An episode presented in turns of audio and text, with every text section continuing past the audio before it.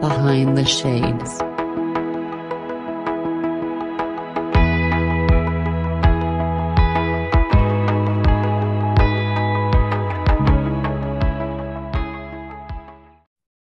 Looking back, did you feel that it could have gone either way?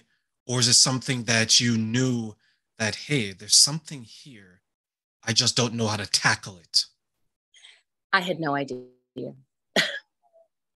I had no idea, no idea where it was going to go. I just knew I was at the bottom of, uh, I was at the bottom and I knew something needed to change.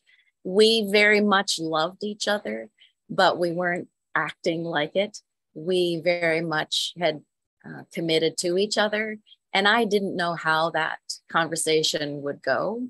I knew that he was a kind man, but at times we weren't being kind to each other, me as well as him. And I really did not know how that conversation would end up. And I was surprised at how open he was about what was going on inside of him. And I really needed to hear that. And that's the vulnerability piece that's hard for some of us. I know it was certainly hard for us to open up. And even as partners for, for a while, it was hard to be that vulnerable and to trust him with my heart and for him to trust me with his heart. I think sometimes as people in relationships, especially maybe um, those who are used to things a certain way, I think sometimes we forget that being vulnerable is not only being vulnerable in opening up, but also being vulnerable in listening. And I think it's easier to do the former than the latter because when we are suffering, it's all me, I'm going through this, I'm going through this. But we don't think that maybe the way we're suffering is causing the other person to suffer in their own way as well. Is that something that maybe you, you were experiencing during that time? Oh my goodness. Uh, I think listening is such a gift that we give to other people. And as a coach, and I know you're coaching as well, Terrain, that's the power of coaching to give space for somebody to speak their thoughts, to hear themselves thinking. They often solve their own problems as they're thinking through, as they have this space to think. And yeah, I did not know how to listen. I was listening to respond, not to understand. And that's really different. And, and I think that's so, something that's, we're not taught that as kids, right? Like, we're taught how to speak and not to communicate. We are taught how to hear, but not to listen. And I think as adults, it's a disadvantage because we have to learn things so quickly, especially if we want to function in a world that's set up for companionship. Right? This world isn't built to be alone. Mm-hmm. One of the one of the worst punishments you can ever give per- someone is when you lock them up. You cut them off from society. You isolate them in a group of people. And then the worst of that is you isolate them by themselves. Solitary confinement is the worst punishment besides death that we can give someone. And too many of us will choose to be alone when we know deep down that we're yearning, we want that person next to us. And you mentioned a good point when you said pivotal, being pivotal in your relationships.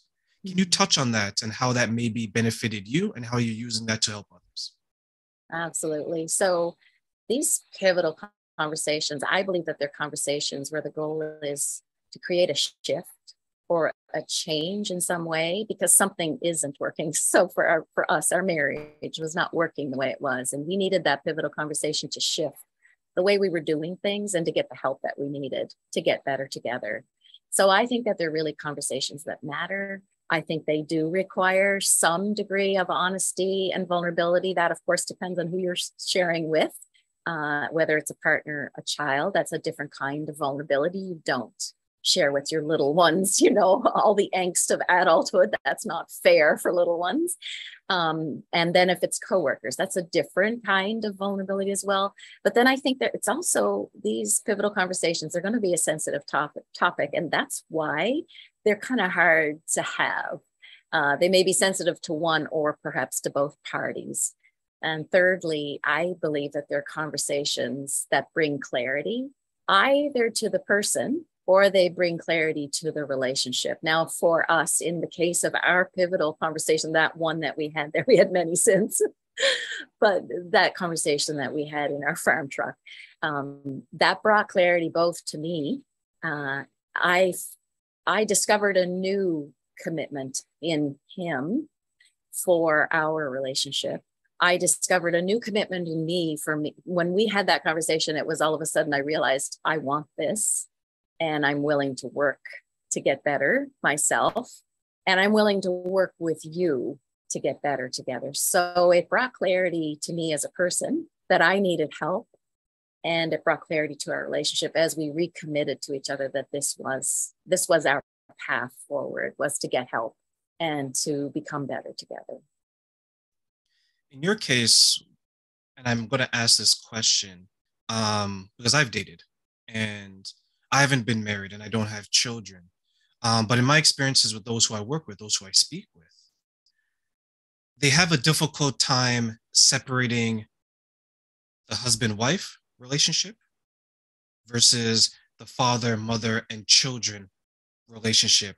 Meaning that if the parents are going through something, it doesn't necessarily always have to be mentioned to the children because the two adults can work it out. Mm.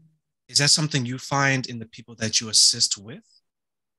Yes, and and and even um, I those adult conversations do need to be adult conversations. And I think it's important to let our children, as they get older, see a little bit more and um, and a little bit more, but definitely only to the degree that they're able to handle that. And so little ones get very little of that. And, and and of course but teenagers they need to see that mom and dad don't always get along but mom and dad know how to handle conflict. That conflict is not a scary thing that it is the doorway to understanding one another better and understanding ourselves better. So i think as kids get older the door opens a little bit wider but still they don't see everything that happens behind the doors of an adult relationship that would not be fair for teenagers either and I think today that there is a great fear for our kids. I remember we were hosting years ago, we were hosting a marriage um, training. It was a five to seven week training, long training.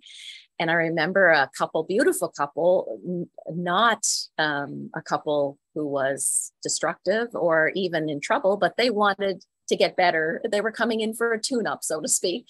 And when they told their kids they were going to this marriage enrichment class, their kids said, What's wrong? Are you going for divorce? Kids need to have that reassurance that and see their parents we're on a growth journey. We're learning and we're we want to be better. And we know we haven't got it all together but honey you don't have to worry. We're committed to each other. I think kids need that reassurance to hear that from their parents.